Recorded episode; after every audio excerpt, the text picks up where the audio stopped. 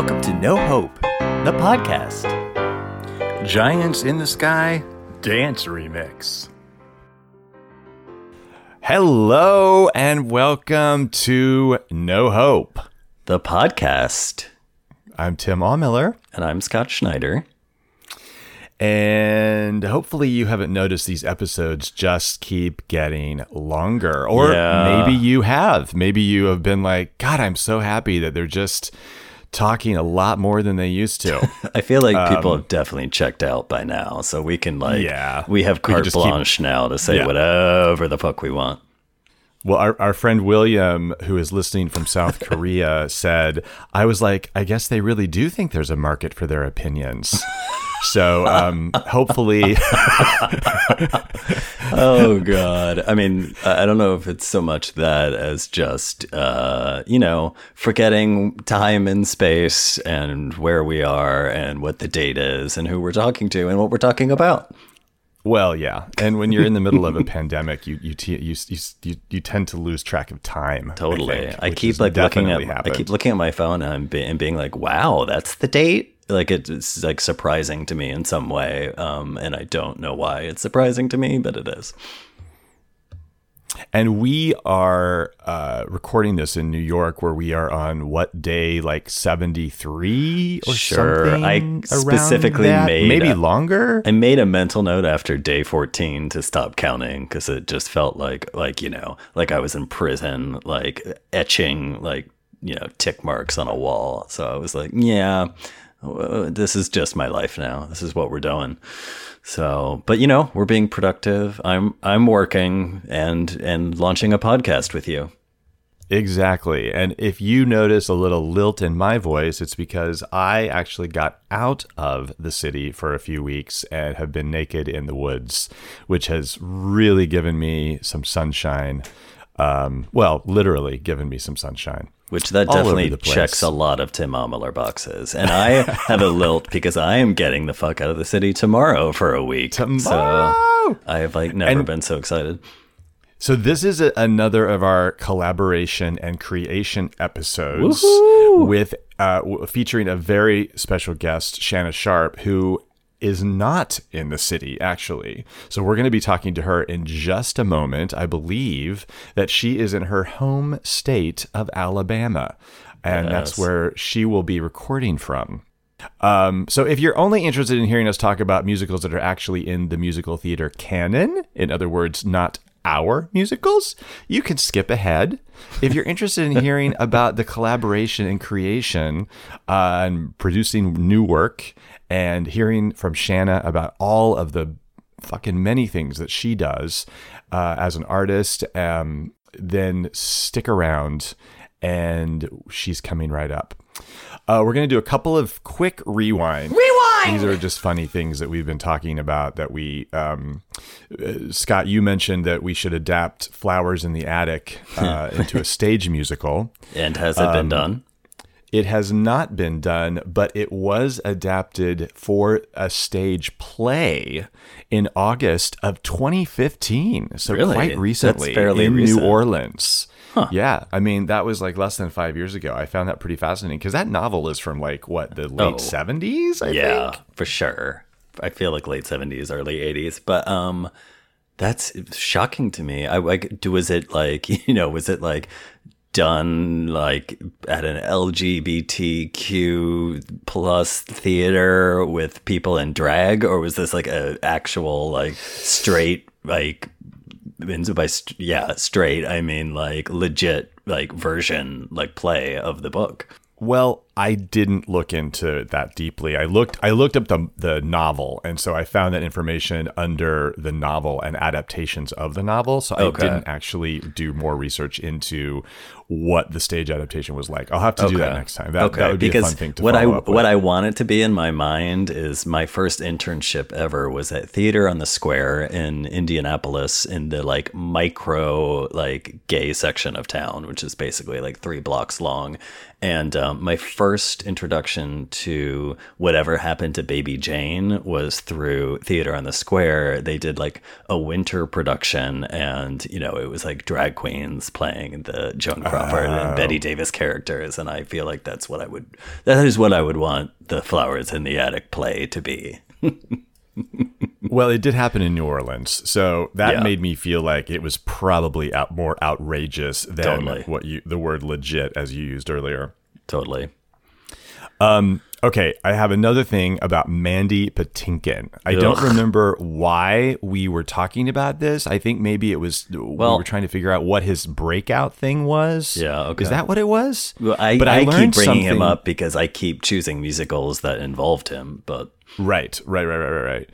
But I um, learned something fascinating, which was he graduated from KU, which is Kansas University, or the Really? University of Kansas, which is you know rival school of where I went to KSU uh, in Lawrence, Kansas, which I found very fascinating because he's not from Kansas. I Oh. Didn't write down where he was from, but um, then he went to Juilliard, which explains a lot to me, and.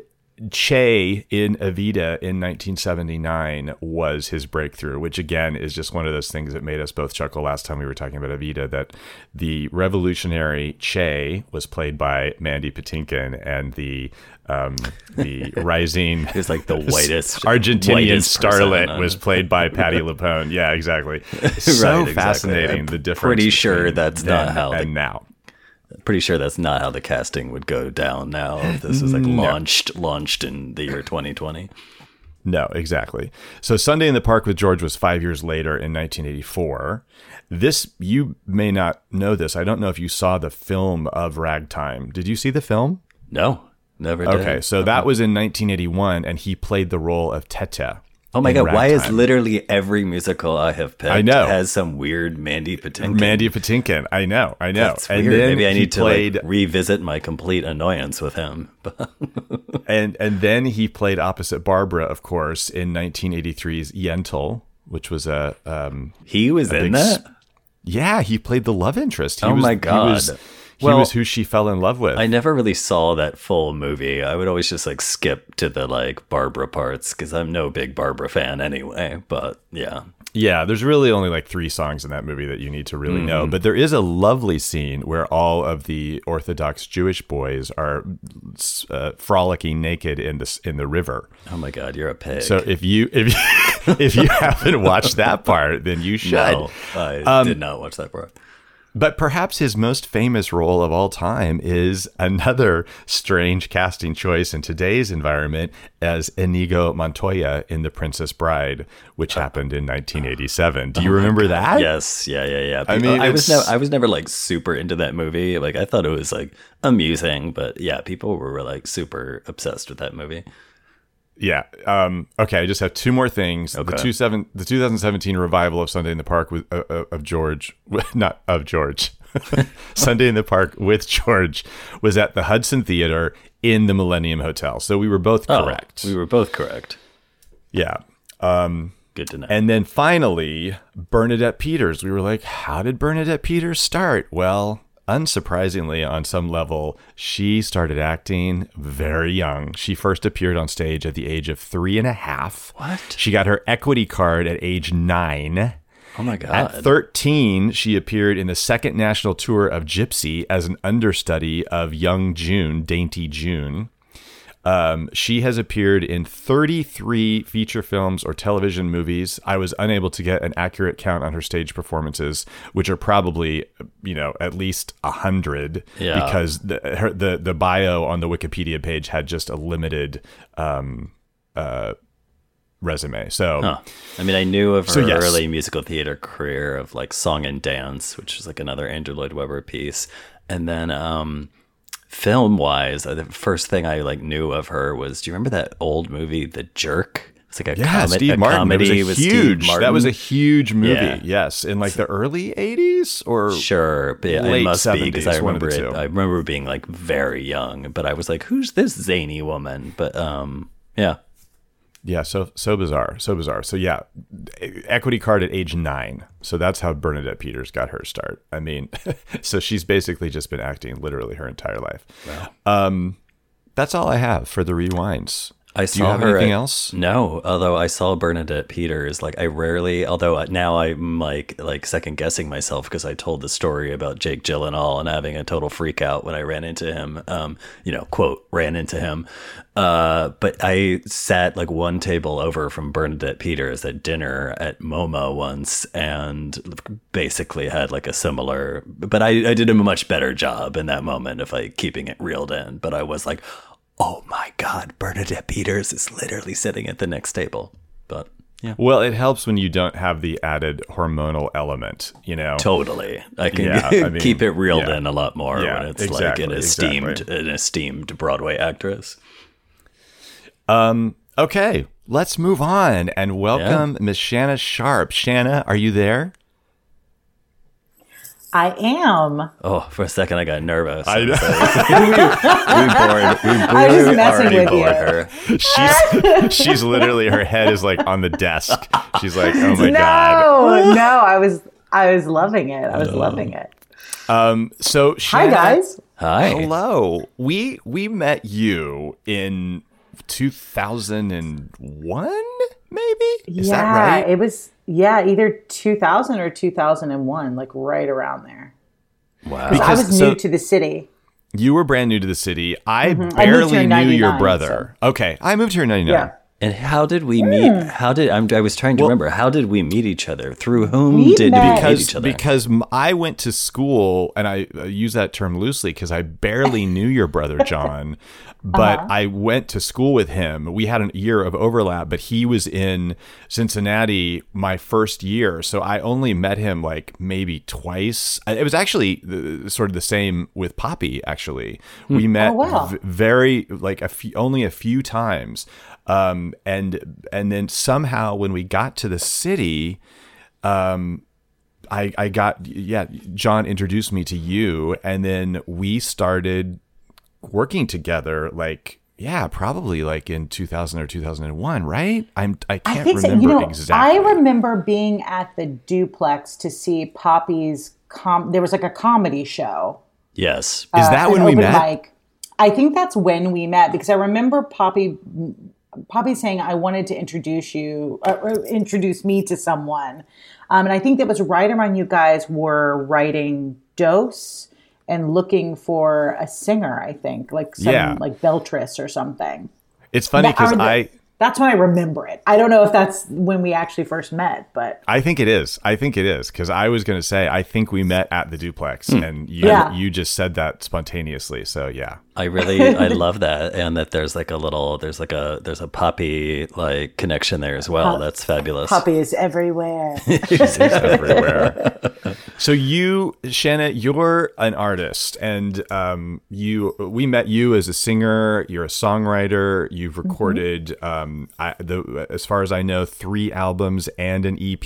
I hope that's that's accurate. no, you did very well. Great. Look at you. Look Um, at you in your Google search. You are also, as most artists, you are uh, you wear many, many, many hats. Um, I mean, like I said, you're a performer, you're a singer, you're a songwriter, you're a third of the spectacular trio Siren. You're a bar owner, you're a real estate broker. Tell us a little bit about all of the things that you do, and I mean, obviously, we're we're super. Um, interested in all of the creative things you do all the artistic things you do um, but also just like how you balance doing everything because you really do a lot of things. Yeah. I mean, I think I think some people are, are people that always have to kind of be doing different stuff, and I'm definitely one of those people. Like I can't even if I was given one job that paid all the bills and and was you know just laid in my lap, I'd have a hard time just doing that. But um, I, think a lot of it came out of necessity that I started doing a lot of stuff. I moved to New York from Alabama, and I had like literally two hundred dollars in my pocket. I was sleeping on my brother's couch at the time, who lived in New York God. City. Yeah. So, and you know, was going to school. I'd gotten into Circle in the Square. Um, so it was like working five. I was like four jobs at first, and then turned into five. but working God. five jobs and going to school. So like it was kind of crazy. And then you know, so once I got out of school, I was like, oh, this is great. I got all the time in the world. So like working multiple jobs has always just kind of been a thing. Um, and I think also like artists kind of have to diversify, right? Because Yeah. shows end, gigs end, funding goes away, you know, all these different things. So you kind of always have to have multiple, you know, revenue streams to really keep your art financed and going. Like I think when you rely on other people to finance your art, you, you have to take pauses in your art. Whereas if you find a way to finance your own art, then your art continues. You know, Uh, that is a that is a, a great way of saying that, and it's so true.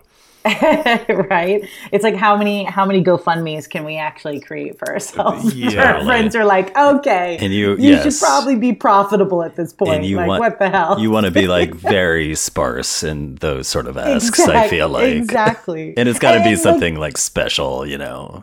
yeah, and there's no shame in those things. I've Yeah. definitely done them, and and they've been successful, and it's a great way to connect with people. But yeah, I think it's you know you you gain your power as an artist when you don't rely on the money of other people. Hundred percent agree. That Um, is it- that is a also golden rule. It also Yeah. like lets you claim, you know, like what you're, you know, it gives you a little more freedom in your writing too. I feel like that, you know, you're creating whatever it is you want to create. Um, you're not really A like, thousand you're not like It- beholden to anyone but yourself.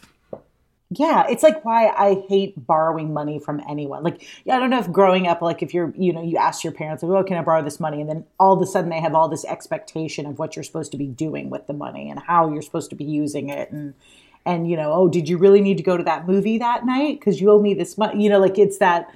I, I just I've always hated that. So I'm like, screw it. I'll just work 12 jobs and I'll figure this out. I'll have my own money. Hundred percent agree. I, I think I borrowed Yeah. money from my parents a total of once in my adult life. Uh, Yeah, for and like never a, again. for like a no and i they always laughed about it because i paid it back within like you know less than six months because it made me like so fucking uncomfortable um you know and, Right. it, and it was really just to get out of the apartment that tim and i were sharing because it was like which we talked was just to get away from in Tim. early- it Is that what you're saying? yes what i'm explaining it was like that level of desperation like it was like it takes so much for me to borrow from anyone but it was that level of desperation Tim, you were the inspirer. I, I mean, I try. You know, I try. oh my goodness Oh, it's all that nudity. You just had to run. I'm like, like I, I wish I could say that was it. Oh this my is an all nude podcast, right? I Yeah. got the memo. Is that right? Okay, good. Yeah, yeah. So, Shanna, sure. you have written like how many songs would you say you have written in your life? And and Oh. and, and curiously, and how, when was the first time that you remember like you wrote a song and you were like, I just wrote a song. You know, like tell us a little bit Oh. about that. Okay, so I actually do remember that. So my when I was like about in fifth fifth grade, so like I was like ten or eleven. Um, my brothers, I have three older brothers, and they had bands, right? So they were like the coolest of the cool, and of course, like all these like you know super hot older guys friends were coming over to my house for band practice, right? And I was like, ooh, I want to be in a band.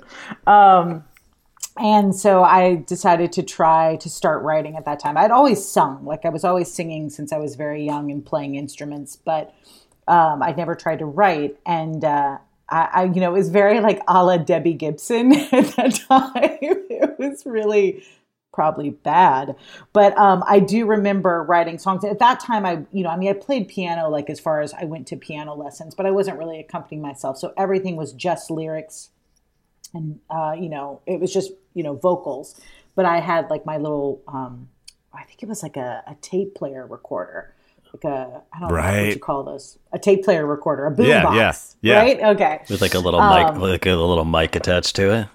yeah like you know the little handheld Yeah. one that people would like jog with right Yeah, yeah, yeah. um, so I would like you know record little things. I wish I could actually find them, but so that was that was my first. Do you remember what it was? Songs. Oh, I I remember it was something about a boy. it was probably something about that. Quick question: um, Were you into yeah. Debbie? Were you like into Debbie Gibson at that time? Oh, I had the perfume. Yeah.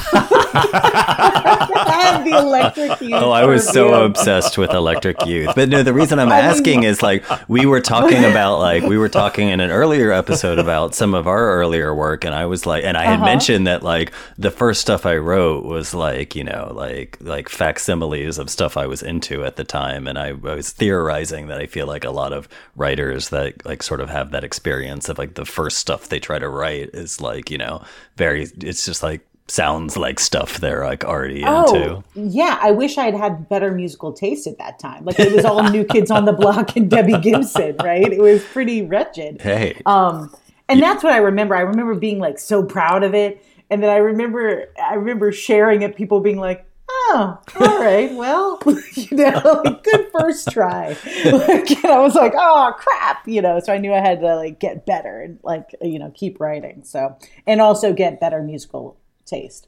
But that's also And- and- a testament to your desire to do it because, you know, many people I think at that age would, you know, to try their hand at something and then someone would, Yeah. you know, not get a lot of wonderful feedback and then be like, oh, okay, well, I guess that was that and sort of move on to something else. No, I'm very stubborn, so that it comes. It's, it's helpful in those moments. Yeah, I mean, Scott and I have like hardly gotten any positive feedback other than a few people still coming to our shows, and we're still like, "Fuck it." We're in like You know year, what? Let's write. Let's do one more. we're in like year 17 or 18. I mean, we That do. could not. it could not be farther from the truth. I've been to your shows, and they're always packed. We also, you Um, know, threaten to retire on like a, a yearly basis. So There we go. what? So how many how many songs would you say at this point it, you have written Oh. in your songwriting career? Like, I mean, like I've recorded four like full albums, and those were like you know twelve to sixteen songs. Like they were li- lengthy, and then two EPs actually. oh shit. Um, sorry. Yeah. Well, no, no, that's okay because one of them I never digitally released. It was just a hard copy, and I actually don't have a copy of it, which is so sad. But it was really cool. When I had a show, and this uh, this guy comes up to me that I didn't know, and he's like, "I have your uh, Calling Amsterdam EP," and I was like, "Awesome! Could I make a copy of it?" it's like I don't have it. Um, but uh, yeah, and then there's you know. I, I, there's so many songs that I haven't recorded. I was now, you know, with quarantine, I have a little bit more time on my hands, and uh, I was trying to remember. Like I was going through like older songs and older albums, and it was making me remember all these songs that I used to play live but never got recorded. And I just wish I had been a more organized musician and that I had like recorded like even like a crap recording of everything Um, because there's so much that I just don't even remember. So like you're I mean, you're talking about hundreds of songs, right? I mean, Probably thousands. oh my I mean, I've god. been right. Yeah, because I, I, you know, I started writing when I was ten, but then I Oh, wow. really, really started writing, like performing out when I was like 16, 17 years old, Amazing. and then just kind of consistently did. I mean, like that was the thing that I did every day was I played and I sang and I wrote. You know, um, like I when I went to college, I, I went to Auburn University for a couple years before moving to um, New York City, and I remember most of my time was writ was was used writing music and playing. Like I don't remember going to class that much. So Right. if only I'd gone to Berkeley, maybe it would have been the right thing. But you know, uh, Auburn was not. You know, my English professor was not too happy about it. Do, do you guys know about the the little Dolly Parton anecdote? Like she has um she has an assistant, of course, as as most people at that level do. But mm-hmm. the one of the main things that the assistant does is is takes Dolly's little little you know notes like she might write on a sticky note or she might write on a little piece of paper or a napkin and she gives those to the assistant and the assistant like files those little notes away so that because obviously they're all little seedlings be of lyrics, lyrics, yeah. Oh, and I and and and I it, it it always makes me think like ah God my life would be so different if I had an assistant to keep track of all this stuff you know I had only been Dolly Parton. that's God so interesting. And people's that makes process, sense like though. Oh, go ahead. Oh no, sorry. I was just gonna say that reminded me of like Joan Rivers because she would always have like she I think in a in her documentary or something you like saw her like file cabinet where she just had all of these like I feel like they were like like index cards, but it was something like Yeah, very similar yeah, to what you're I think saying. so. Like she I would think like it was write cards. these little like fragments and thoughts and jokes and everything on like these little cards. So like that that's that sort of process thing always really interests me. Yeah, I have uh, journals that I keep. So I try to keep those like little notes and thoughts. Like I, uh, when, like from college years on, I used to always carry a journal on me, so that whenever I got like inspiration, I would like jot it down really fast. Like even if I was like drunk at a party, you know, just you know, Oh, yeah. something like Oh, yeah. inspired me. You know, that's, I mean, that's prime time, right? Inspiration um, hits when you're drunk at a party. I can attest to that. I was going to say, I feel Yeah. like Tim, Tim has written down many quotes of, of people saying ridiculous things at parties. So yeah, I think Right. it could definitely. Did you switch over to like a to like a digital version of that once like smartphones became a thing? I was going to say in New York, you know, we're always like on the run, right? So like there's and, and you know, if you have multiple jobs running multiple business, you don't have a lot of time to like let me sit and use for a second write in this journal. So I took to using my voice memo on my phone. So I would literally be like walking down the street like a crazy person, like singing into my phone or like talking into my phone, like whatever it was that was in my head just to try to get it out. Cause like I literally just didn't have time to write it. Um, and then I would like, you know, transpose it or it's just kind of, you know, kept there. So a lot of it became audio files actually as opposed to like and then you know there's always like notes on the phone. Like i'll write uh, i have like a ton of like digital notes that are kind of like those day-to-day little musings and thoughts that i have. But i still there's nothing like pen to paper. I still i think as a creative person i think there's something that kind of happens different um, when you're writing pen to paper than opposed to typing out I, I that is all. All of that was completely amazing and fascinating to me, and I completely agree on the pen to paper thing. Uh, and I had mentioned Ugh, I earlier do episode, not. and I had mentioned on an early episode that I I like print out all the lyrics get that get sent to me, and when I'm like trying to set lyrics to music, I'm like sketching you know notes and like chords like with like a pencil. Like I, I'm very tangible like that. Yeah, it's like I- you don't I- want to be in a Google Doc. You mm-hmm. know, like it'd be great. I mean, there's nothing wrong with it. I use it a lot in business, but something about being creative and and I don't know if it's like the tactual kinestheticness of it, like using your body to move your hand to write them. You know, like I don't, I, I'm not sure what it if if it helps you like tap into your your body and yourself more. I'm not sure Yeah. what it is, but That could very makes well a be. difference. I think that I have such terrible handwriting. That's why I and I and I also I can't. I, I type so much faster. So if I'm on a uh, if I'm on a roll or if I'm in the flow, as they say, like I can I can feel uh just l- I can feel myself losing thoughts as I'm writing by hand. But if I'm on the on the computer, I'm like I can keep up with my thoughts, and I find it much more satisfying. So. Interesting. So I'm the exact opposite. I type like Shirley Temple plays piano, like with just two fingers. So, just, just chopsticks all day long on the computer. So we have worked on so so many projects together. I mean, Yes. over the the many many many years. But you were the uh, the lead, as they would say, The- the of our protagonist. first- uh, our- the protagonist of our first Oh. ever full length musical. Dose, which you mentioned earlier, which we self produced in 2003 at the Kraine Theater in the East Village. Um, for What a people crazy who, experience. oh my love god, Insane. oh my god, seriously, I seriously, w- I don't think I would have wanted my my first foray into self producing in New York to be any different than it was because it was so was crazy. epic. It was so epic. crazy. it was truly. I mean, still to this day, like we'll talk about it. Like uh, there are just so many special moments. It was an onion you want to peel, as the lyric of the song goes. There were many, many layers. God, I mean, is it worth have- you mentioning Tim like uh, briefly what the plot was for our listeners? if you could say there was a do. plot. I think we could actually just read this this Oh, this couple of sentences from this review. I mean, I feel Oh, like it tells you all you need. No, Yes. not Um, the review. So this is the only review that we received from NewYorkTheater.com's Martin Denton, who has reviewed several things of ours and or mine over the years. Um, do you want to do you want to start, Schneider? Oh, um, yeah. And then maybe you can pick up after a couple Yeah. sentences. So Yeah. here we go. Dose, the new musical by Tim Aumiller and Scott Schneider, is pretty much a mess. It be- Sorry, let's just let's just let mean- that sit in. It um, it's so accurate. It begins with Lily Evans Hampton, that's Shanna's role, entering her entering her New York City apartment armed with packages from Popeyes and other eateries and singing a song about how much she hates being fat and how she can't stop eating food.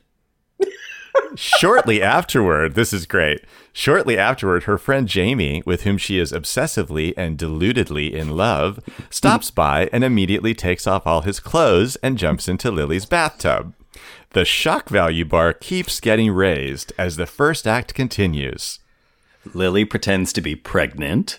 Lily's gay best friend Bink sings a song in his underpants about his sexual habits with the refrain, quote, I'm a faggot. A woman named Angola rehearses a performance art piece topless just before agreeing to let Jamie shoot some heroin into her foot. And I feel like that's really all you need to know.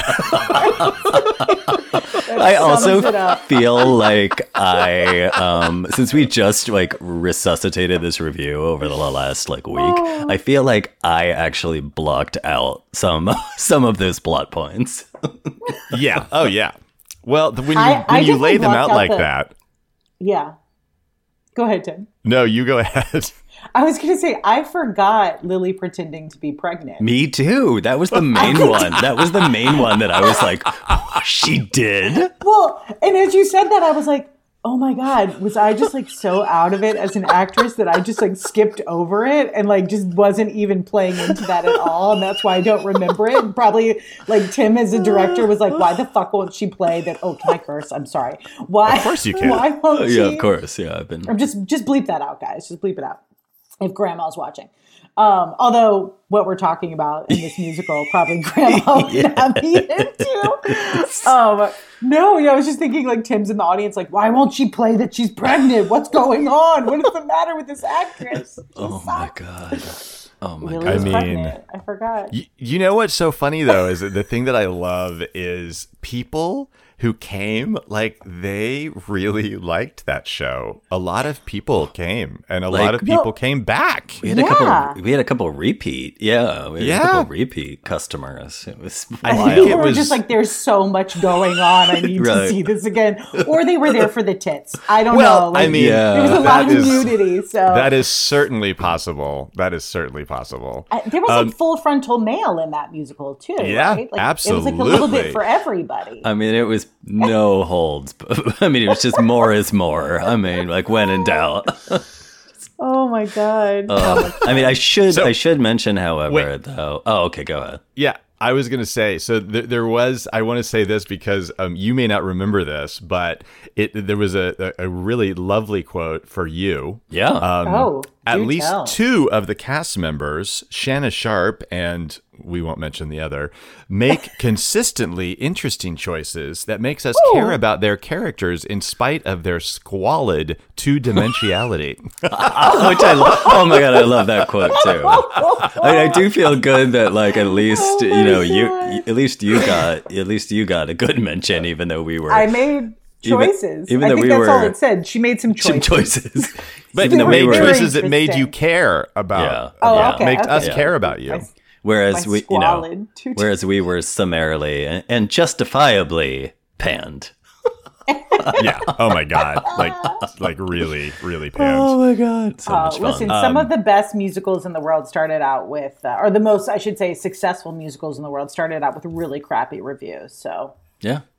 I think It's the, true. The, the people spoke and the people loved it. yeah, no, that you're you're totally. I mean, that is hilarious. But uh, your your your your point is like absolutely correct. Like, there's like um because I I actually trashed the musical Wicked um in one of our earlier episodes, but that is an So example. Bad. That is an example of a musical that it actually was not well reviewed. And to your point, like the people absolutely spoke and were like, no, just kidding. This is like a huge hit. So. Um, Les Mis, the same way. Was it really? Really? Well-reviewed? Yeah, Les Huh. Mis originally the um, I, I was reading about this. Uh, Les Mis originally uh, was knocked by reviewers. Like this was like when it was. I think it was in the West End first, if I'm correct, or it was, it was not in the U.S. Yeah. Um, but they were they were like aghast that they would take this beautiful literary work and turn it into this like mellow. They called it like a melodrama on stage. Huh. I mean, I could totally see that, but yeah, I didn't know that. Yeah, so I bet they thought there was some two dimensional crap going on too. I mean, it is fair enough. It's pretty melodramatic. Although I do love me some. I love me some Um, and- Les Mis. awesome. I mean, who hasn't sung every song from that? show? Right? I mean, I would say of the '80s British mega musicals, that's probably like still my my fave. Key. Yeah. Um, do you have any like funny or or or happy or Yeah. yeah, like Yeah. like if, interesting Where would you like me to begin? anecdotes? uh, I mean, Um, I how how honest can we be on this podcast? Are we allowed to? Are we, what are we allowed? Do we have? I should have talked to you about like what is there a safe word? Where if I go into something no, he's like pineapple. The, sa- the safe word is heroin. No. well, you know, appropriate. Um, Well, no, I was thinking- heroin during the. I was thinking because you did two readings, right? We did two readings of this prior to to putting it up at the Kraine, and you were there through the whole thing. You also did, I think, two cabarets that we did to raise money, which were both at the duplex, and you sang. Uh, I mostly probably songs from the show. Yeah. Um, I was just curious, yeah, if you have any thought or any, yeah, you can you can say whatever, and you know we can always we can always chop it out if it's, edit if it it's a little if if it's too much. W- We've just done all Um, this setup, and there'll be some weird like. yeah, it would be like, and then I went to church. yeah, exactly. Uh, no, I'll, I'll be good. Don't worry. Um, I, one I will say it was really, really cool. It's my first experience of being a part of something from like really the zygote stage of it, right? So, you know, I remember we met at the duplex, and I remember there was like an audition where I came to your apartment. I think you guys were living in the same apartment at that time, correct? Like you still lived. Yes, and it was like a, yes, nine, a nine-story walk-up or totally. something. It was like, ridiculously high. And you had and you had up to like you had to leap over the rats that were um, on the first and second floor landings. Yeah. right, and, there's everything this- smelled of cat pee and it was just i mean not your apartment but the like the hallways you know because it was east harlem so for some reason all of east harlem to me smelled like cat pee during that time Yeah, it was like a, Um, it was actually a cool apartment, but it was like that building was like rough. Woof yeah. Um but yeah so i remember i remember coming in you know and then us having like an audition and uh i'll, I'll call it that. And i just remember i remember tim being like or i can't remember if it was tim or if it was scott that was driving it but it was like now belt this note. Now belt this note. And Oh like you my were God. basically like teaching me the the music like as we're sitting there and it was just like me skrelting in your apartment. Um and then I, I guess at some point I, you know, I, I think it got hazy, and I think that I was like, oh, I have the part. Okay, cool. Um, so it was a very interesting audition process for sure. Um, that's my PG. That's my PG version of it. Yeah, exactly. Um, yeah. See, we're keeping it good for grandma. yeah. Um, so, but yeah, so I, I think to be with something that long, and I think also, you know, because at the time, you know, the, the character was a very, was a, you know, overweight, you know, young girl. And I was not an overweight young girl at the time. So I kept being worried that I was going to be replaced by, you know, by a, a plus size girl, you know? So, I was, uh, and I remember, I think it was Tim. It was like we would have drinks after like everything, and Tim's like, I don't know, Shanna, we might have to get someone else. And I was like, no. Um, but It Oh, was but a huge, hilarious. it was a it was a huge criticism. Um, first of all, you just popped Oh, up yeah, on video. By we the can way, see we you. can see you now. You can? Yes. Yes. Like Oh, like you can. Oh, there we are. the angels, like the heavens parted. we and tried this for 30 minutes. See, I did wash my skin and moisturize. Oh my god, you. Get really- it. yeah. Can, And you can see us. Oh my god, fabulous. That is Yay! so so funny. Oh, this But- is good. This is better now. I was Mm-hmm. just talking into the abyss before. Yeah. Yay. Oh, and I got distracted. And you were saying like really super Oh, fun. uh, oh yeah, where Tim was trying to replace me every damn Oh, time we did it. I, I'm like, that's hilarious. Tim is such a confessor. I was like, I don't remember that at all. That he was like, you know, we may need to replace you while we're like actively like working together to develop this role. Oh my god! We- and then I remember being like, "No, I connect to it. Every girl connects to feeling overweight. Every girl knows what this feeling is. I know what it is. This girl is me inside." Oh my god, that's amazing. Oh. That's and then we amazing. just made a fat suit, and it all worked out. Yeah. yeah, I was like, we have to mention that that was our solution. Right, right, right. Brian, I mean, Brian made a fucking great fat suit. Brian Hemisoff, whose birthday was yesterday. I'm sure he will never be Oh. listening to this, but happy birthday, Brian Hemisoff.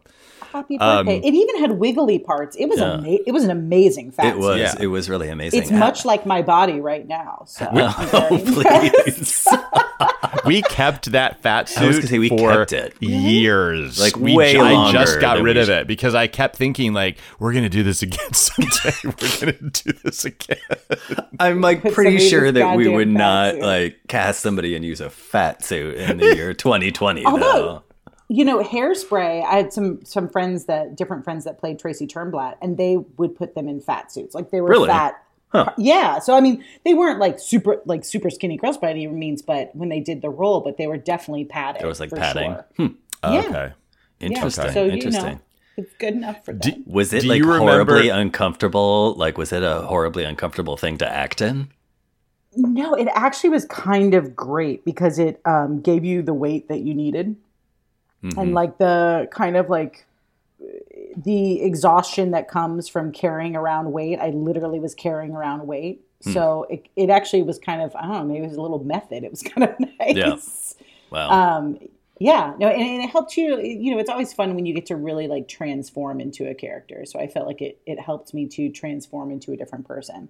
And then you know, I definitely needed to take it off and drink heavily every night because that show was just like you know, where Lily's just taking a beating that whole show, man. she really does. um, and then she drops yeah. dead at the end. And then she drops dead. You know, she you know from her fake pregnancy that none of us remember, but. Who knew? We Tim's were like, we were I remember it. we referred to to once we we mentioned that um we remember we had those great women from I think both of them worked at the Law and Order props department and so we had that syringe that you actually were able to plunge into your arm and it looked like Oh, it was going. Do you remember that? Yeah, right Yeah. before you OD'd. Yeah. I mean, our, our um, our writing was trash, but our costume and costumes and props were on point. Really good, right? I know. I know. I don't think you- your writing was trash. Do you remember how what the the turnaround process was in that place? I mean, that was also just we got in there at what six or six thirty for an eight o'clock curtain, and then there was Yeah. another show that came in oh. after us, so we had to fucking lift that couch up and that It was- bathtub. Insane. Because we had a full claw tub bathtub, too. Like, that was a oh, Like a- lesson a, a in cast like. iron clawfoot bathtub. Yeah. that was like a lesson for Tim and I of like what to not do when you're like sharing space with limited turnaround It And was, like, a self-producing. good- Yeah. and yeah, it was a good claw foot preview. Like once we like started doing shit with like the fringe or like festivals to be like, okay, don't no, like that's not the focus. Like, and it will make everyone crazy. But Just put them on the floor on a bath mat. It's fine. It's fine. Seriously, I think I must have been like divaing out in the back because I do not remember having to move a damn thing. After Well, you the didn't. You didn't. We we had we just had a like, really great uh. crew for that. Yeah. I mean, we had a great team for that. Um, like Will was a and full Miranda. Will and and Miranda. Angela. Yeah. Yeah. I mean, it Yeah. was an incredible group of people that that showed up every night and helped us move that fucking shit. we definitely like we definitely made it work. I mean, with the exception of um, there was some you'll remember Tim, but there was some incident where with the with the with the uh, the theater company after us one night, and uh, I, I feel like that was probably the only time in your adult life that you almost got in a fist fight. Oh, Yes, that was a night that I almost hit that man. and there's only really one other time, yeah, in my adult life when I almost hit someone, which was my stepbrother uh, on the eve of my father's funeral. That would be the only other time that I was that close to hitting someone in my adult life. So yeah, Emotional stakes So- are high. so- yeah. so You know. Dose the musical really Dose the musical, death of a family Death of a family. Equal. that could Equal just parts. that could just clue uh, clue listeners in into how intense of an emotional experience it was for many of us. I remember too in the in the rehearsal process, and and this is something that I've never had happen before. And Tim, I wonder if you, Scott, I think you were there, but it was when we were working on. It was just script. It wasn't music, and we were all sitting at a table, and then there was something where. Uh, a uh, I will. I'm not going to name names because Yep. I don't even remember names. But my um, uh, my leading man, Your love interest. my love interest kicked me under the table because he thought it was my line. It was not my line. And so he kicked me under the table, and I was like, I never got so enraged in my life. And I remember just being like, keep it together, Shanna, keep it together. And then he kicked me again. And I was like, Tim, Tim, can we please speak to the actors about not kicking one another under the table? I remember just having this fucking fit. And then like poor Tim being like, okay, guys, okay, guys, let's take a minute. Everything's okay. Like everything's fine. And then like afterwards I just remember he was kicking me under the table. He like, kicking my I, shin. I do remember it very clearly. There oh was a lot of strife among the very Yeah. small cast. do you remember Like, it was, that? and There but You know was, what's so yeah. weird is I don't remember like where it was coming from. So then it makes me think it must have been me, like because I can't think of like what was the causation. I just remember there was. I don't Well, know. it and some of the cast was like high half the time. Totally. Yeah. Well, I was going to know? say, like, for some reason, I feel like sometimes the like larger work, the psychology of the larger work, in my experience thus far, has tended to like infiltrate the human beings working on the piece. Because like when we did this, and then when we did "Hello, my name is Billy," for some reason after the show every night, everybody would just want to like drink. Um, but then if it's like you know, if it's a more like introspective show, like it's, it's not been that Everybody's chill. experience but I do I do feel like somehow like it seeps in and like the total like um yeah the dysfunction of the characters of Dose among themselves I feel like weirdly sort of played out with like the actors and the rehearsal process. Yeah, I feel like there was a lot of research, we'll call it, happening. you know, Exactly. To, to really get into the exactly. totally. Could we put you on the spot for like one like brief moment and have you Spot me. like I don't know sing a a, a, a phrase or a line from uh I love that. No. Because P.S. Can we tell the people? No, I'll, I'll try. But can we tell the people that we're doing this podcast very early, and I'm an hour earlier than you are? And I love that I was like Tim. Tim, like I don't gotta like get my face ready, right? Like I just have to wake up and just Yeah. like talk, right? And he's like, yeah, yeah. You just and now he's like, how about you like belt a high E? No, no, Like, no, no, no, no. just, Like No, one we- little thing. we were thinking about like one of the most ridiculous things that you had to sing, which I think Oh, we give it to decided that the most ridiculous lyric in the entire show was things are turning around, life ain't so shitty brown. Do you remember that? I don't even remember that. I mean, you justifiably blocked it out. I'm sure it was like things remember, are turning um, around, life's not so shitty, brown, something like that.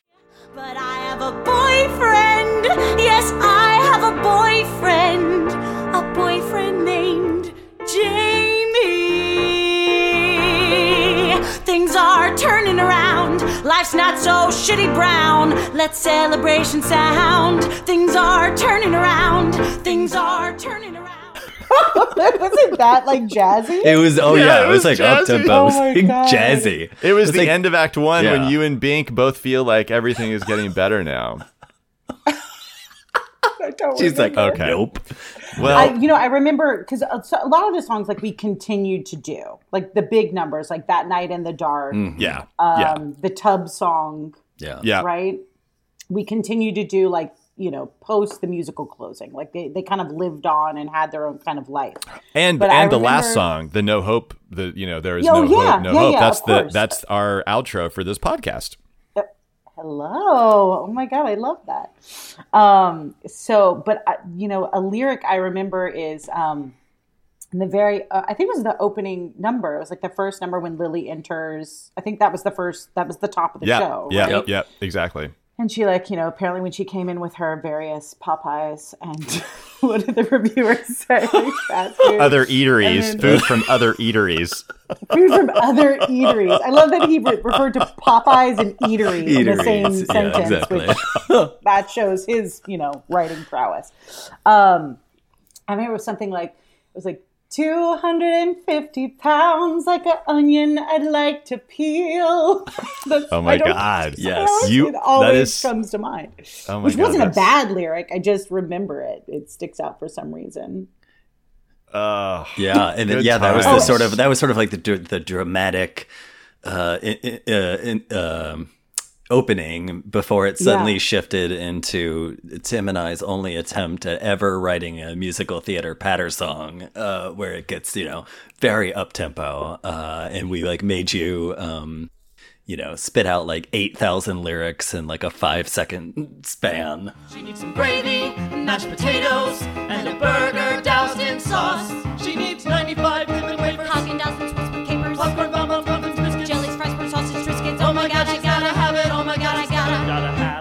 got to get her some. Gotta have it, gotta get her some. Gotta have it, gotta get me some to go, to go, to go.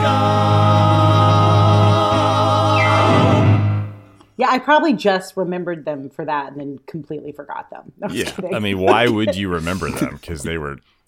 I'm sure if absolute it's something you know that you listen to, you'd be like, "Oh, Yeah, right," yeah. you know. Um, I remember David's song, which is The just faggot song? in my head. Yeah, the Yeah. We could yeah.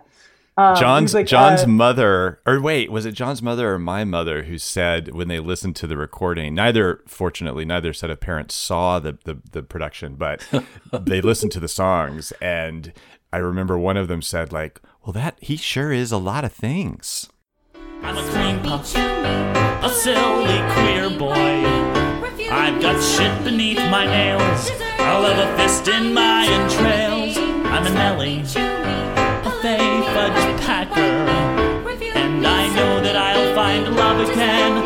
That or something like it. I'm a faggot, a frightened fairy. I can't love to save my life. But at least I'm no one's wife, a lonely faggot, a dirty, dirty faggot. But I know that I'll find love again. Because he would say I'm a faggot, and then I'm a butt boy, and I'm a, you know all these it was- it different was like, I think versions cock was of meant to suck and holes were meant to. fuck. Yeah, Yeah, I was like, "Can we say it? Yeah, we can." yeah. Oh my god. Um. Oh my god. Okay. Faggot, Okay. Dirty, dirty faggot. Yeah. Is there anything else we should say about Dose before we move on?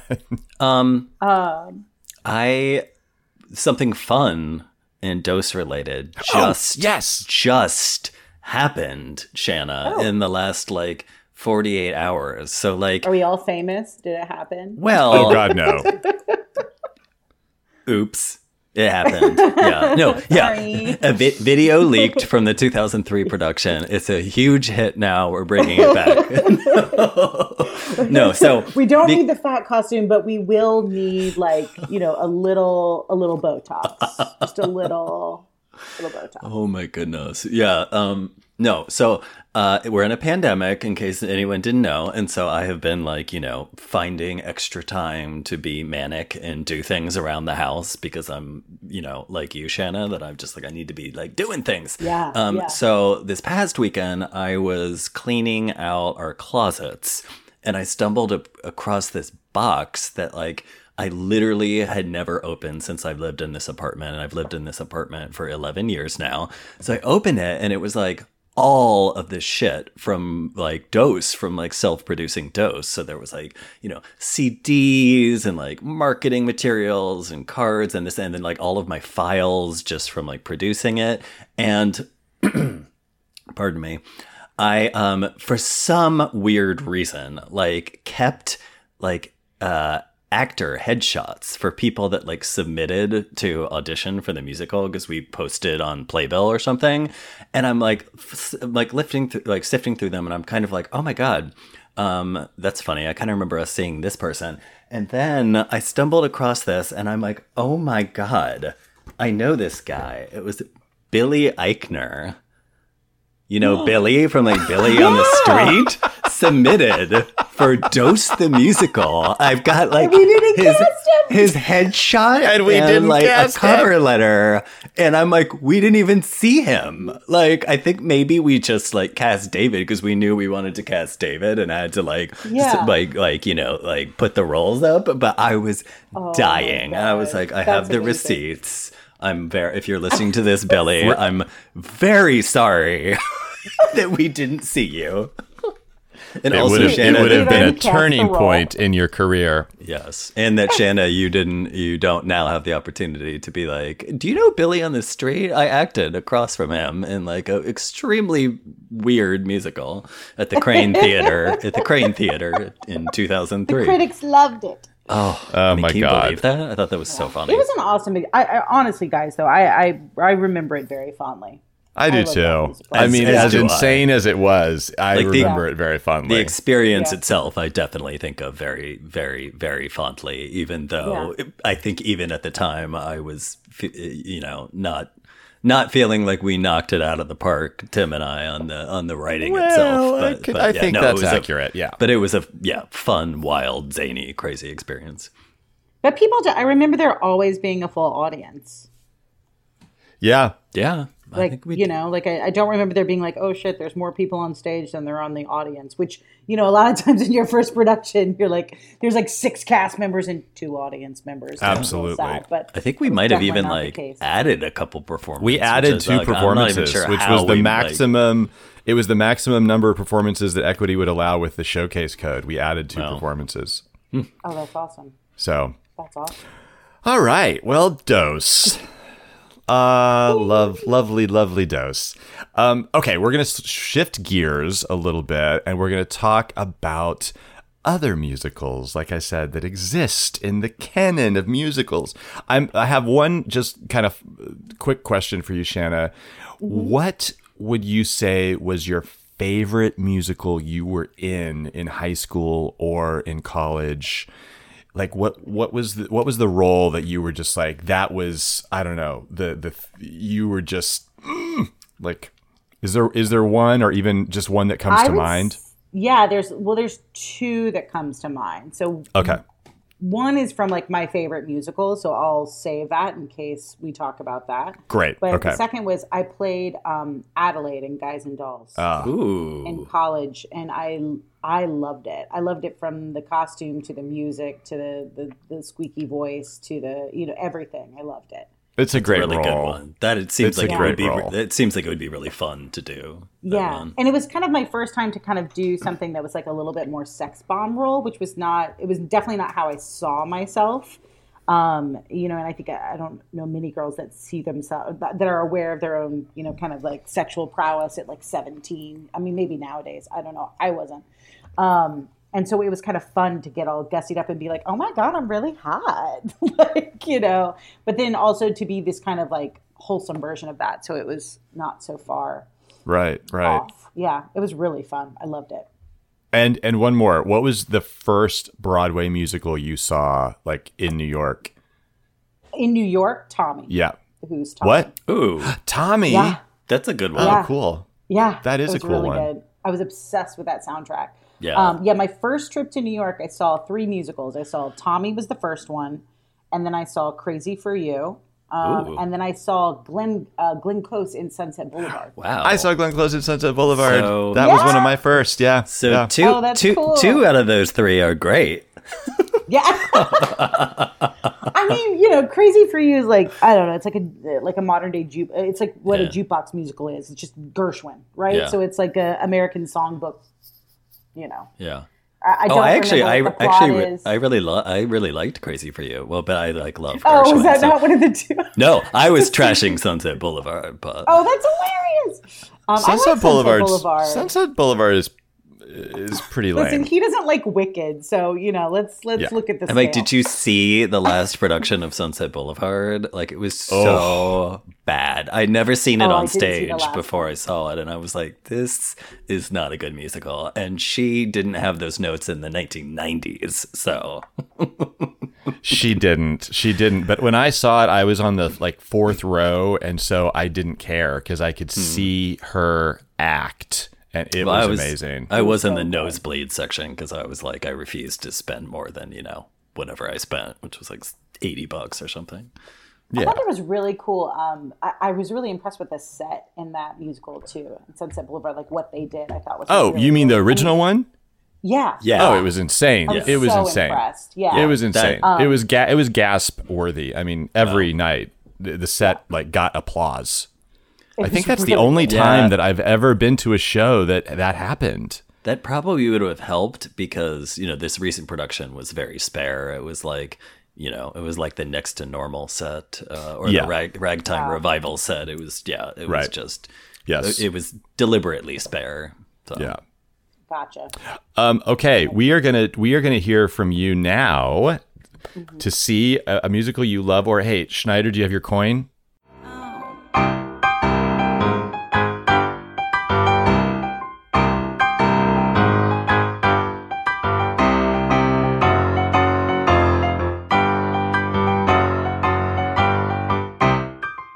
Okay, so heads is love, tails is hate. What's it gonna be? Ready. It is heads. Heads. Oh, so you can talk about the musical you love and that you were in. And they Oh, okay. I was so ready to go into the hate. I was ready for it. Um, so the musical that I love is Into the Woods. I love it. And we haven't it. talked about Perfect, because I almost yet. talked about Into the Woods, but then went for Sunday in the Park with George. Um, so Which I'm is also great. So yeah, so I'm, proud of you. super happy to hear you talk about Into the Woods. Yeah.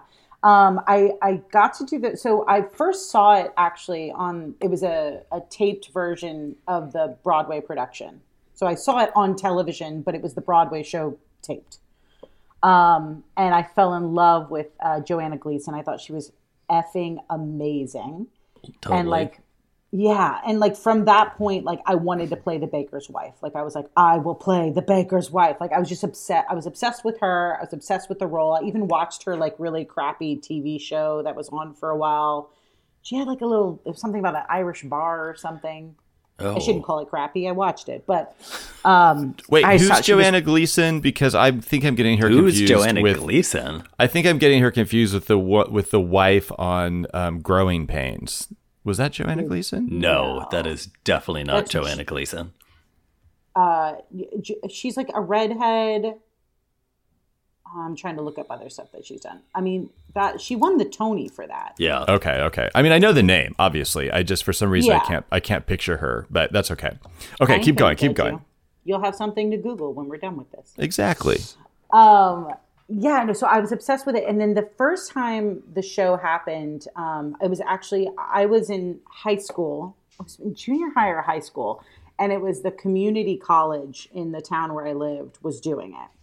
Um, so I originally was cast as one of the stepsisters, Cinderella's stepsisters.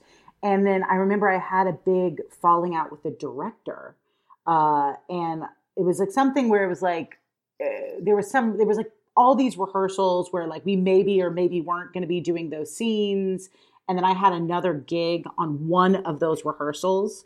And so I was like, hey, can I go do this one gig? And can we just not work that scene that day? And he was like aghast that I would even ask him.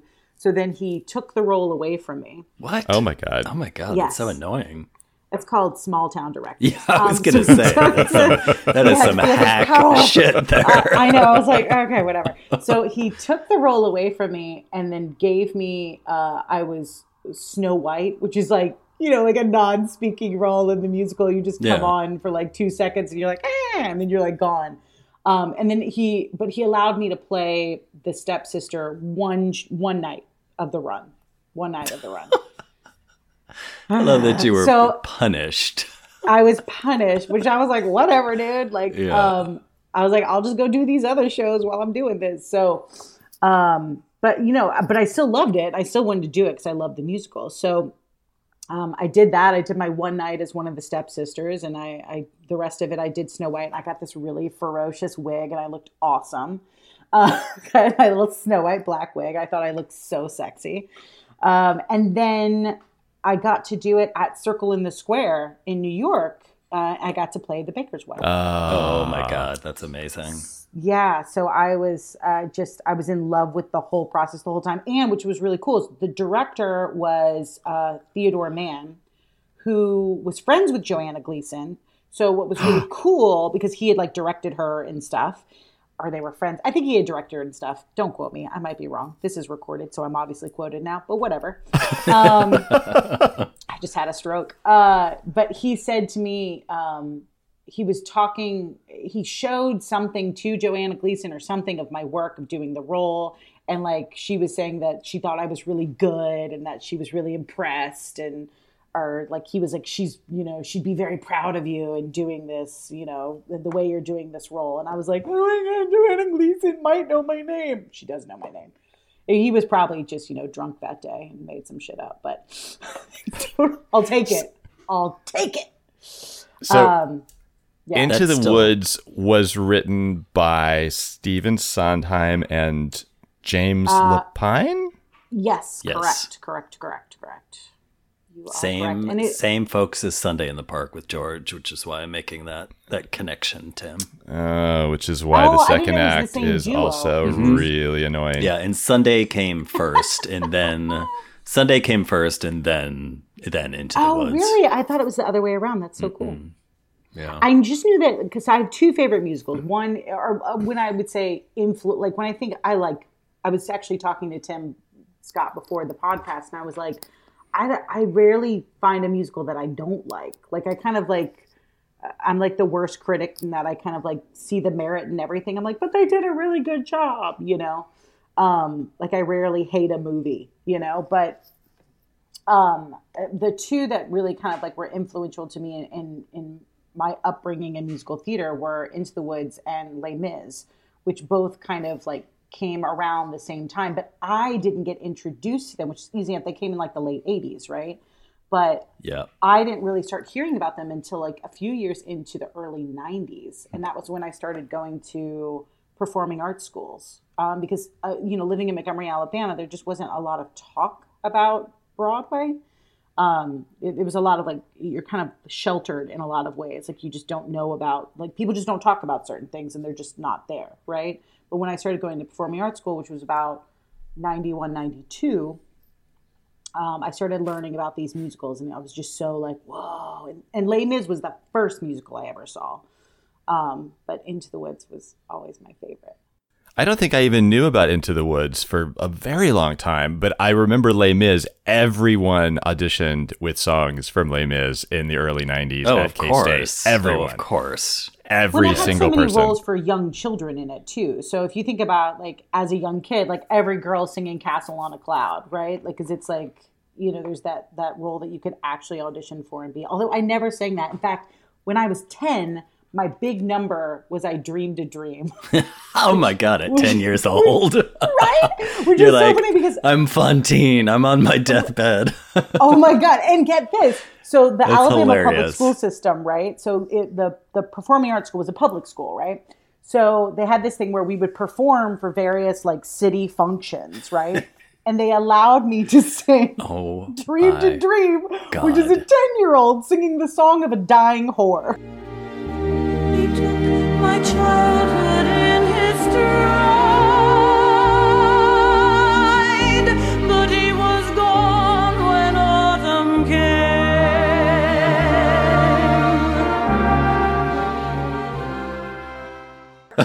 I love this story so much. It reminds me of like, have you seen the movie Camp where Anna Kendrick, Yeah. when she was like Yeah. very young, I mean, I don't know, maybe she was like 13, 14 years old, was singing like Ladies Who Lunch. Like, it's like Mm-hmm. Yeah. very similar in my mind.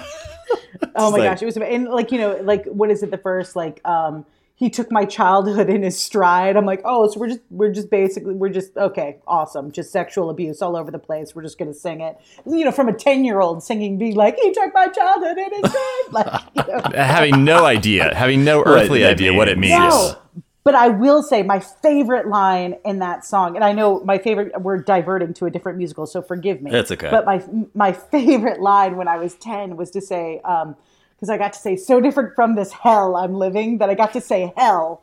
Like I thought I was like, yes, I'm. You probably You were like- given permission. Yeah, You probably were like given pop, you permission probably to like curse. popped that word. You were like so different from this hell. I'm Oh, there was like there was like a Celine Dion fist with it, you know, like there was like definitely an accent. Oh my faux goodness! So back back to Into the Woods. Um, Yes, uh, Into the Woods, similar yes. Mm-hmm. to you, Shanna, I was introduced via the VHS tape.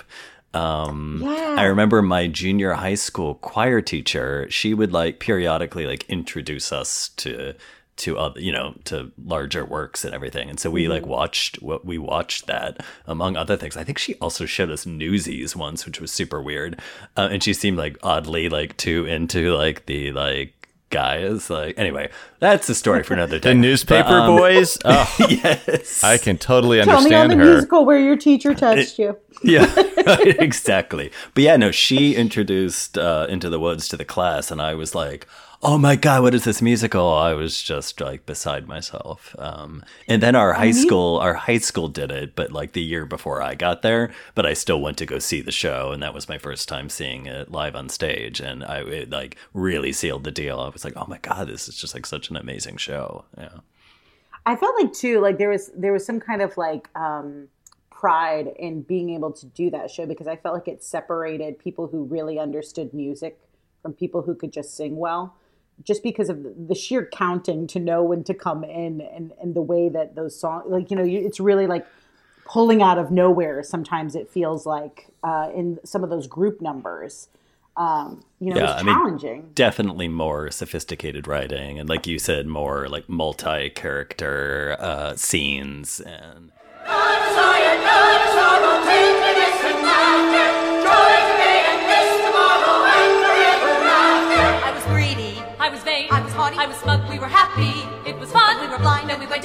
to get our wish, and now we're really blind. I was perfect. I had everything but beauty. I had power and a daughter like a flower in a tower. Then I went into the woods to get my wish, and now I'm ordinary. We're I'm a flower, I'm a flower, I'm a Happy happy now now and and happy happy as as well well as as ever ever Happy without power. yeah, Yeah. definitely definitely more sophisticated in every sense you know and it's on paper you're like oh it's a musical about fairy tales but obviously mm. it's very adult themes and it's very and like all of the interplay between the characters and the way the stories plays out is like is just very inventive and the way they took all of these like er, like real like uh or- or not real but like original fairy tales and then like found a way to like interplay them Integrate them together, together, and then yeah. like towards this like larger theme of like parents and children it's just very very impressive for me from a storytelling perspective Yeah, and I think a, a part of it too, why I loved it so much was, you know, I was like maybe 10 when I was introduced to it, right? So for me, you know, up until that point, fairy tales were a very big thing, right? So for me, it was almost like this um, fairy tale for adulthood, right? So it was like it was like a little bit naughty. So I felt like a little risky, like I felt like rebellious in loving this musical, right? Because it was, it was, uh, you know, Totally. A, a little bit further from like the Disney version that I had known up until this point, you know, of, of these stories. Um, you yeah because i mean like like the wolf with all the very overt sexual overtones and everything like even that as like a kid you know, like I, I mean i feel like some of that was lost on me because i was you know a little maybe Uh-huh. a little older than you but around the same age but but enough that i was like oh yeah this is this is oh definitely yeah, this and is definitely not wife, sleeping with the prince, and, Totally. you know, all of What was that?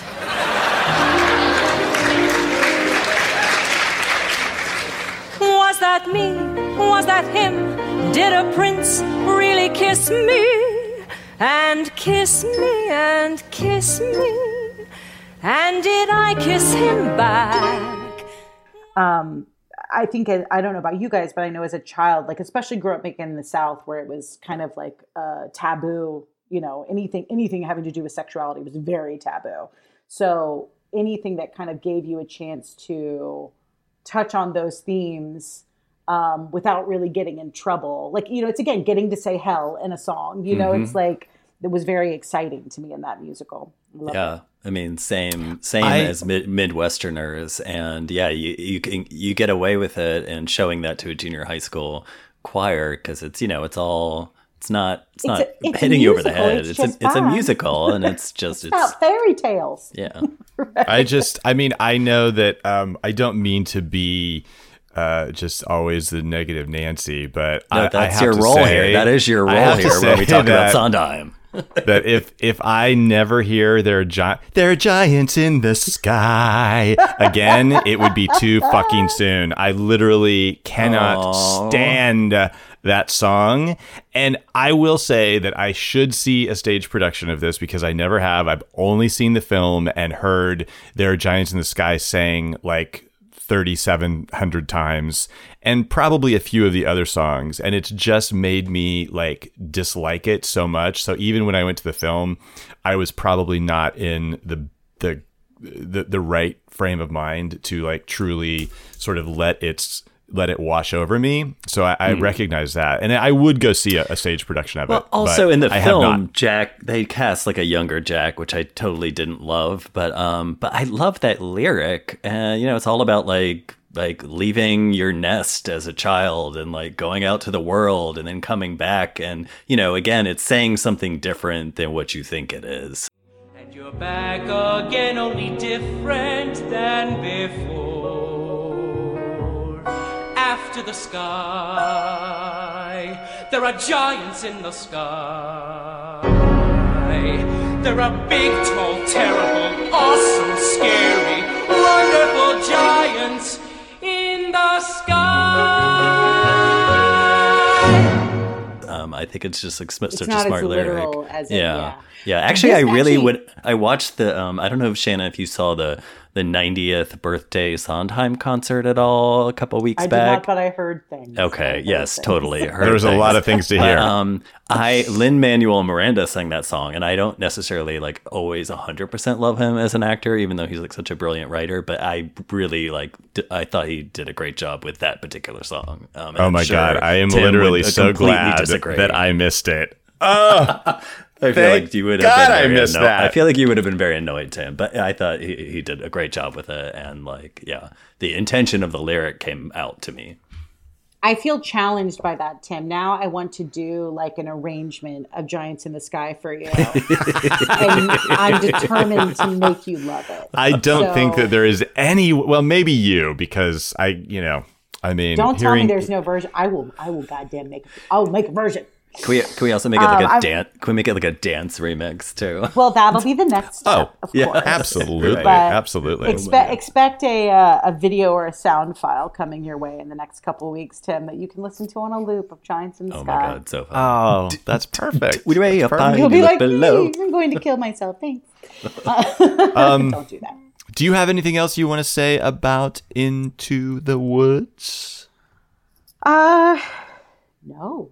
I mean, I you know, it's a musical that I can watch over and over again, and I, I can't say that about many things that I can hear it over and over. And it's and it's funny. I agree with you. You know, Giants in the Sky. There there are definitely songs from musicals that everybody takes out, and I think you know, from having worked in a piano bar for many years in New York City, there are songs that are ruined, right? Yeah. Like Yeah, you know, totally. like every Billy Joel song known to man. Oh, I was Um, about to say Piano Man. Like, if, if Oh. I never hear that song again. Oh, and I used to love that song growing up so much. No, I was scarred because my I may have already told the story in this podcast, but like as a child, my bro- my older brother and his friends, they like every time they would be over at the house, they would be like, "Scott, you gotta play Piano Man. You gotta play Piano Man." Of course, that's not how they. You spoke. did not tell But, that um, story They also had because I would have remembered that voice. so I was like, I don't know where that voice came from, but yeah, they um they always made me play that song, and I even hated the song as a kid. But like, I, for some goddamn reason I had the sheet music. And they, yeah, and that was like the only thing they ever wanted to hear. And so like I formed a hatred of that song at like age, what, like 12, 13. Right. And then to like come to New York and like, yeah, spend a bunch of time in piano bars. Uh, I was like, stop saying Wait, I that. do, I do have one question because I don't know if either of you said that you saw. Have you, either of you seen it live on stage? No, I've done it live on stage. I've seen the live performance on tape. Okay.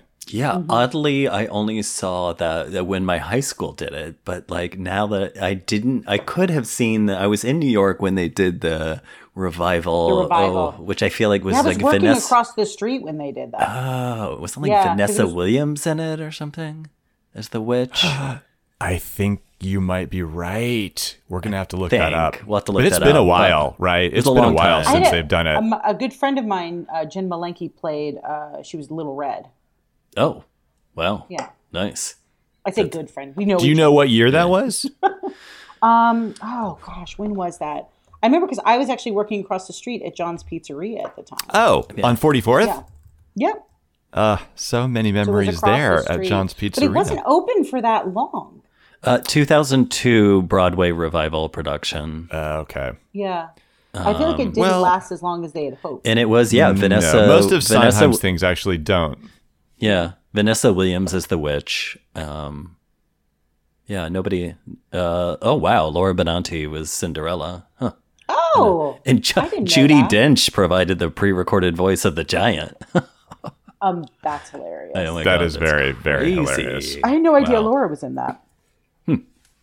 Yeah, no, I did not know that. Wow. I uh, a friend of mine is is best friends with Laura Benanti, and she was getting married, and Laura was singing for the wedding, and so she had also asked me to sing for the wedding, and she was like, "Hey, will you do a duet to this song with Laura?" And I was like, "Oh, okay." So like we meet uh, to like rehearse the song, and literally her voice, and like I'm playing guitar, right, and her voice was so angelic like I I literally said to her and I said, "Listen, I I really just think you should sing this song." I was like, "I don't I don't want to I, I just think it's beautiful and I don't want to add to it. Like I don't think it needs anything else but your voice right now." She was like, "Are you sure?" She's like so kind and nice. She's like adorable. Oh, that's um, nice. I love to to hear hear when people are nice. Yeah. She's a very very very very very kind soul. Amazing. Well, on that note, let's wrap up. We are going to continue this conversation with Miss Shanna Sharp on our very next episode. And we're going to talk a little bit about making a video with Shanna's supergroup Siren and a few other things. So um, we'll talk to you momentarily. Stay tuned. back. Tune back in. And also, if you don't want to tune back in, then fuck off. Great. Bye. Bye. Bye. Hey,